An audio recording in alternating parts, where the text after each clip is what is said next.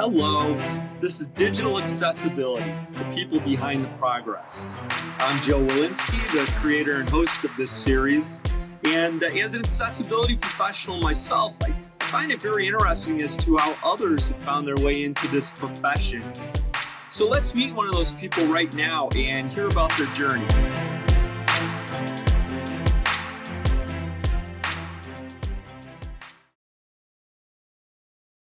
All right. Well, here we go with another episode where I have the opportunity to speak with another accessibility practitioner. Today, I'm speaking with Ross Mullen. Hello, Ross. How are you doing today? Hi there. How are you going, Joe? How's things? Everything's going really well. I am located right now in my home office on Vashon Island, which is a true island with no bridges, uh, near uh, Blink's Seattle, Washington headquarters. Uh, where are you talking to us from today? I'm from uh, Canberra, Australia. So, for ones un, unfamiliar, it's about 320 kilometres southwest of Sydney, slap bang in the middle of nowhere. So, very much surrounded by bush. So, we uh, we have no beach, no sea, but we have a lot of a beautiful countryside around here. And uh, I have been there. I, I went to a conference there one time and uh, and got to see the interesting architecture uh, that was developed. Uh, I believe your your city was kind of a, a design capital city for Australia. Wasn't that originally how it was set up? It was, yes, yeah, and it was uh, one of your fellow residents won the uh, won the uh, competition, Walter Burley Griffin. So I believe, if my memory serves me correctly, it was uh, the early twentieth uh, twentieth century. Uh, there was this this a competition for designing the new uh, federal capital here. Uh, Canberra was chosen, and the uh, Griffins designed it all without ever having visited here. So there's um, our largest lake is Lake Burley Griffin, named after Walter. So uh, there's a lot of uh, it, it, interesting background the history of how this American couple uh, laid the foundations for what is Canberra now. Well, uh, it's good to have you uh, join here. I appreciate it. Uh, we were able to get the time zones to work out, but a good place to start is uh, you know talk a little bit about yourself and the work that you're doing right now, and then we can explore how you got there. Lovely. Uh, well, uh, I, I, I work under my my a company name at the moment, CANAXESS. Uh, we've been working in web accessibility now for about uh, 12 years plus. At the moment, I'm working with a large Australian uh, supermarket, helping them uh, meet accessibility uh, guidelines and reaching that, uh, increasing the the user experience. Before that, I was working in government. So previously, my role was that of a background a developer, a back end.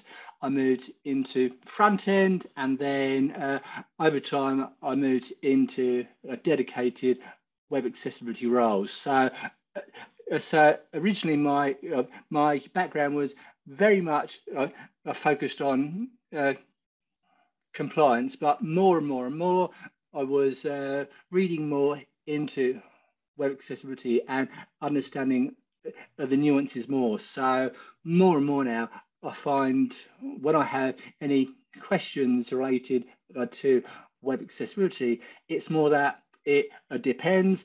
It's that it's recognizing more of the of the nuances in accessibility. So that's where I, I am at the moment. We're working with a large supermarket, and they've done ever so well meeting all all of their accessibility obligations, but they're at a point now of wanting to radically improve the uh, user experience. So once you've met all your minimum accessibility uh, uh, guidelines and uh, compliance aspects, then it's recognizing that we can do much, much more. And that's what's really interesting me at the moment, the sort of what next in accessibility.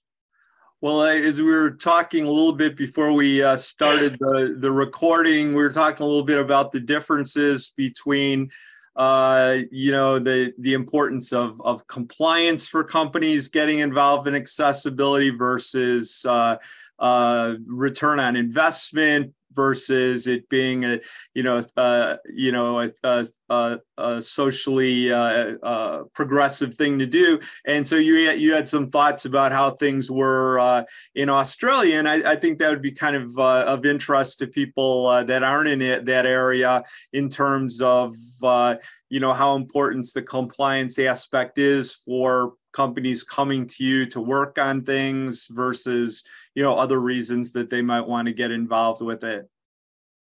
Very much so yeah. One of my uh, early roles was within uh, within the government and even uh, 15 years ago. There was this recognition that um, due to the uh, disability laws here we would need to make all of our uh, all of our government digital services accessible. So it was very much uh, focused on compliance, but then also uh, there were uh, pockets of innovation. Individual teams thought this is our minimum, but let's do more than that.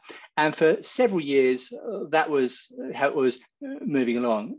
Pockets of individual expertise driving accessibility, but not not necessarily making a making a massive impact, but are doing enough to try and make a government to digital services accessible. And then uh, with uh, with the work with the UK government, uh, a similar agency over here was created, the Digital Transformation Agency, and so they brought over a lot of their expertise with what they'd uh, had accomplished in the UK government. One of the things was introducing a, uh, introducing a digital service standard. This was basically a, a, guideline or a blueprint of how to make up for government services which serve the needs of, of the user. So moving away from that uh, compliance aspect it, it, into making it truly user uh, user centric. So this um, this uh, document had uh, several criteria for how to improve uh, government online the online services. One of those points was accessibility. It was this this it, individual item uh, uh, called out, and that was really, I guess, the the, the catalyst within a government, which moved us from only doing the bare minimum to recognizing what can we do better.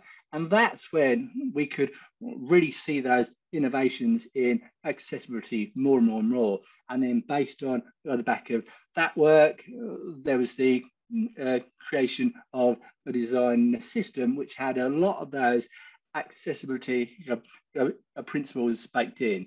And so uh, the bold aim with this design system was that any federal and state uh, government agency could uh, uh, deploy a website quickly, which had all, all of those core fundamentals. So all of those accessibility principles baked in. And then under underpinning that, it was this uh, documentation of how to do more and more and more. So, so that's been one of the main uh, uh, motivators in the government space in in recent years. The uh, the digital transformation transformation agencies bold aims of uh, doing more, where rather than just making up a digital digital service and having users fit in to working with it, it, it was recognizing what can we do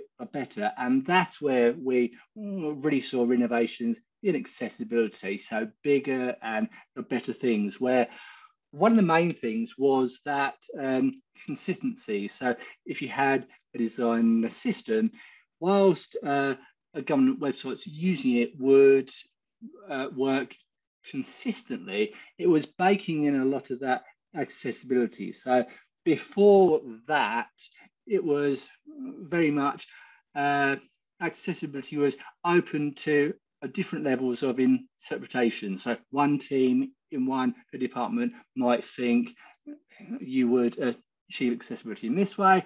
Uh, another team would say, no, this is the right way. So with the uh, DTA's approach, it was uh, sort of focusing all of our collective accessibility efforts into what's the best way. Let's do things one way and the right way. And uh, it's been very, very well adopted. But as I'm sure you experience, uh, governments change.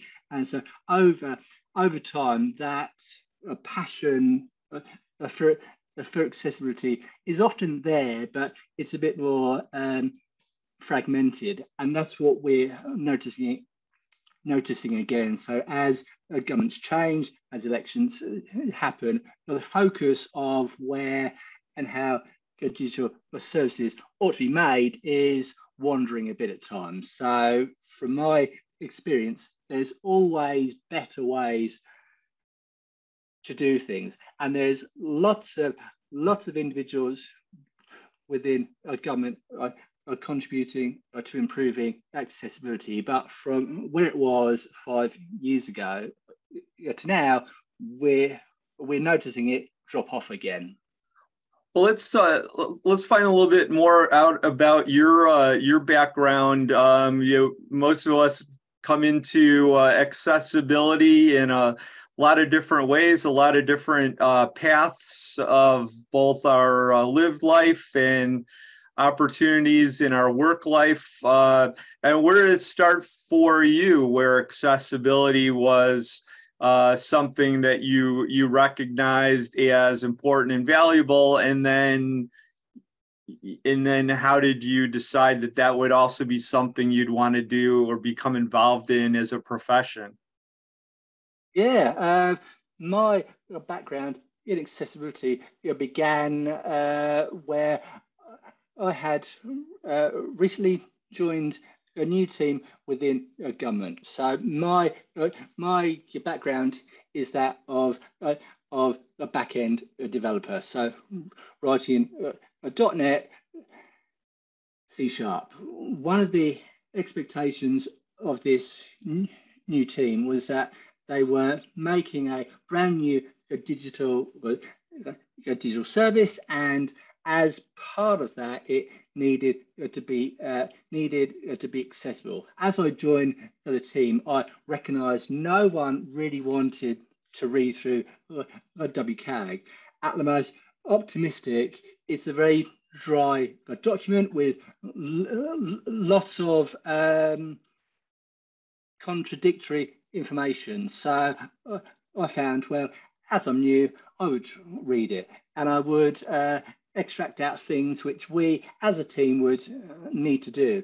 And so over many, many months of reading it and, and familiarizing myself with it, more and more and more, I, I recognized I was enjoying it where I could understand that my work as, uh, as a back-end developer could really significantly improve the end user's experience if we understood accessibility more. And I was uh, uh, putting out those themes, things which uh, made sense, and more and more and more, I was uh, becoming more uh, more familiar. And as is always the case, anyone who is showing uh, adeptness at understanding everything is suddenly labelled the expert. Well, I never viewed myself as that.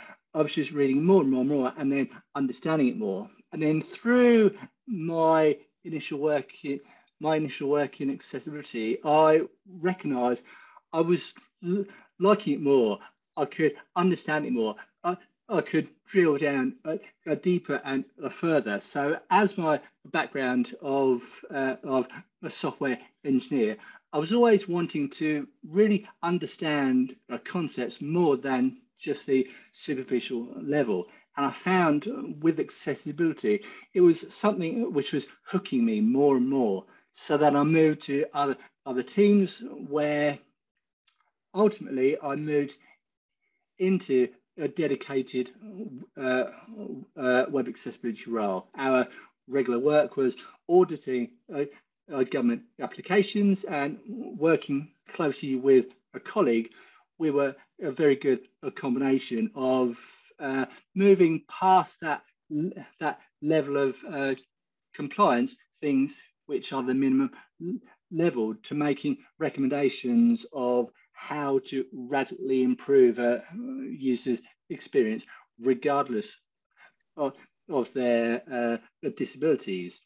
And then I found working in accessibility, I would be exposed to the work of other other agencies and other uh, companies, uh, and I found there was um, a real, not necessarily lacking of of expertise, but uh, through my engineer's background, I was recognizing that the information being provided isn't necessarily helpful. So I, I identified that uh, I was doing better work than many of the in in incumbents and thought, well, I think there's a, a, a gap in the market for another company, and that's when I that's when I took the step and launched CANAXESS because I recognised whilst all of the incumbents' work was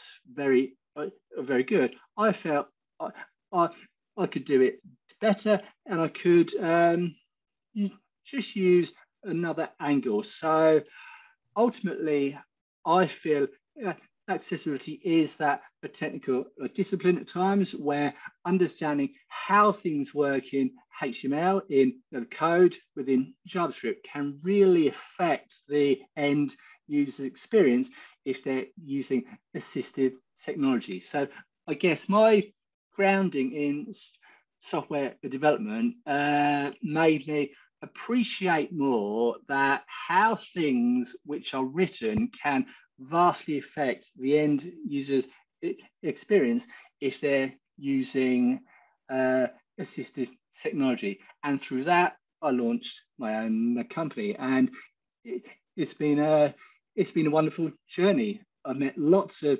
interesting individuals, worked with worked with lots of different people and then recognize more that the learning with accessibility never ends. So I always initially eh, had this optimistic point of once I reach year X, I would know about accessibility and I'd be that uh, knowledgeable individual. But I found the more I learn uh, and the more I understand, the more I feel that I don't know enough. And that's driven me more and more and more to consume more blogs, to reach out to more to people, and overwhelmingly just look past my own biases of I think this is absolutely right. I would do it this way, but to recognise more that with accessibility, it's that the test, the testing it again, you're testing it in multiple browsers, in multiple assisted uh, technology tools, recognizing that just because something works in one browser, in one screen reader, that might not necessarily be right for everyone's experience. And I feel that over time, that uncertainty now has made me a bit more humble with recognizing that my experience is just one voice. It's recognizing many others have an equally valid voice and I and I try and take all that on board as much as I can. Well, uh, I mean, you've had a a lot of experience, uh, you know, in working with government agencies. So, so you had all of those experiences, and then you've had your experiences working um, as a consultant. Uh, as you kind of look at where accessibility is today, is there uh, one area where you think maybe the accessibility community uh, needs to put in more effort, maybe an area that you think is particularly important for us to uh, be aware of looking forward? Uh, is, is, is there any uh, certain place that uh, maybe you're most excited about developments that are coming along. So uh, just if you have an idea about uh, maybe one of those future items. One of my major, major pet peeves, and and I found there's a real um, uh, appetite for understanding accessibility in this area, is with a, a complex UI uh, controls. So uh, when you're making up a complex digital service, there might be lots of interactivity there. So the teams would leverage the uh, third third party tools, uh, which have like dialog boxes and drop downs and auto uh, suggest a control. So rather than a team having to build that, they just use an existing component library. Now, these vendors may make bold accessibility claims of we are 100% accessible uh, to WCAG uh, 2.2, 2.1, got, got, got AA. We have VPATs. We write about accessibility regularly, and that often um, makes uh, makes uh, makes software teams uh, building digital uh, services complacent where if a vendor has made these bold accessibility claims, there's all of this evidence indicating that they uh, value accessibility and they've uh, built it well. And then these software teams adopt it because part of the procurement process is making sure that the tool which you're using is fit for a purpose. But then uh, one of the uh, most challenging times was uh, several years ago with a large uh, government application where they uh, they followed all of those uh, all of that material. This company had written blog posts mentioned about accessibility, and this team had readily adopted everything. So every single screen had UI controls from this vendor. What it what we then found is when we were auditing it uh, towards the end, just that final tick of is this application accessible and ready for the general general public? What we noticed was every single workflow was flawed, where we had uh, a testing with uh, people with vision impairments and they weren't able to get past the first screen. And that was really disappointing because at that point, the application had, had been written and there was many, many months and significant amounts of resources would have to be dedicated uh, uh, to fix it. So in many ways, uh, that experience of my past has jaded me a little with recognizing what a vendor says isn't uh, isn't necessarily uh, correct. Where I wouldn't say they're lying, but there's uh, being a little bit optimistic with their claims, where we as accessibility individuals need to treat do, treat do, uh, cautiously any bold claim of accessibility compliance, where we can recognise all of a vendor's efforts with writing blog posts, uh, having a dedicated accessibility issue tracking, and even making claims about it all look promising. But unless we do our due diligence of confirming that, it's ultimately meaningless. Where yes, we uh, we can uh, take all that information on board, but ultimately we and other uh, software teams and other individuals who are commissioning large uh, projects need to need to really hold to account companies who have made bold claims about accessibility because often uh, they might uh, they might not be entirely accurate and i guess that us as a community as well it needs to move away at times of um, this how best can i say it? it's recognizing that accessibility is often with some voices treated as this like this a theoretical exercise that you know, the best approach is to use native uh, HTML elements where, where possible, which is valid.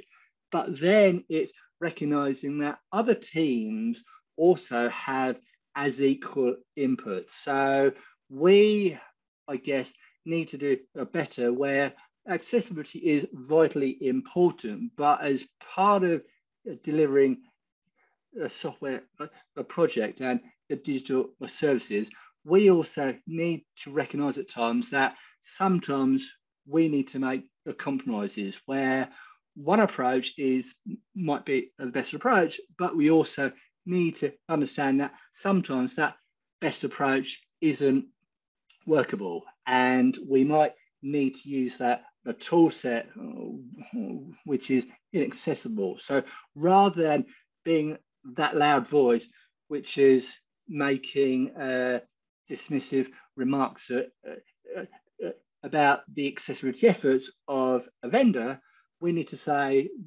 this isn't working, but you could do this, this, and this. So I guess us as an accessibility community as a whole, uh, adopting an approach of humility more, where I don't necessarily think anyone is uh, uh, uh going out of, the way to uh, to deliberately make a service inaccessible or poor for a blind user. I think more it's the expectations are much more increased now with software teams. There's less resourcing uh, and less time. And so often people make poor judgment calls, which mean that the end user experience is, is affected. So overwhelmingly, it's recognizing that it's not often a black and white approach. It's recognizing those nuances and having to compromise and often lose a battle but win a greater war. So if our aim is to make things accessible, we often have to recognize that we might have, uh, have to allow compromises with images which have poor descriptions or controls which have poor accessibility. But if there's a roadmap of remedying it, then that's a, that's a good compromise. thanks for uh, that uh, case study example. That was very uh, helpful to get that and to get your insights uh, on that. And uh, um, uh, I, I want to thank you for participating in this, Ross. I appreciate you taking the time to be with me today. And hopefully, we can meet in person sometime at a physical event, maybe either on this side or over on your side. It was, but it's, uh, it good to chat with you. I hope so too, Joe. Uh, thanks so much, and uh, re- uh, really, really uh, uh, good to talk with another accessibility professional. Thank you. All right, thanks a lot. Bye bye. Thanks, Joe.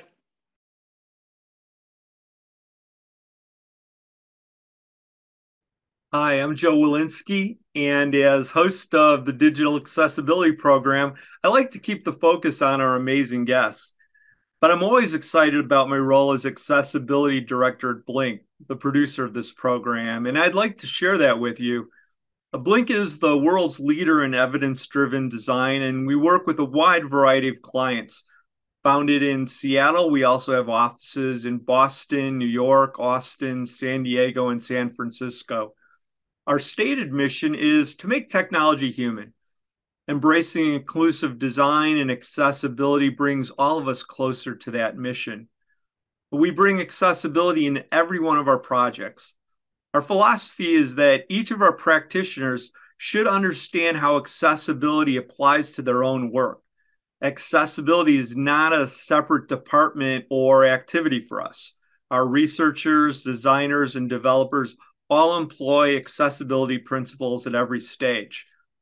If you have a need for research and design services, Blink is a partner with a full time commitment to making your product or service accessible and a great experience for all of your customers. Some of the specific areas where we can help using research to better understand the needs of your customers with disabilities, innovating to make sure your accessibility is the best in class design We can move existing designs to development in a sprint. And maybe most importantly, we provide a turnkey transformation to an accessible site or app. Of course, compliance status is something that we always include as part of the service. If any of this is of interest, please get in touch with me directly at joe at blinkux.com. That's J O E at B L I N K U X.com. Thank you. And please take a moment to rate our program in whatever app you use.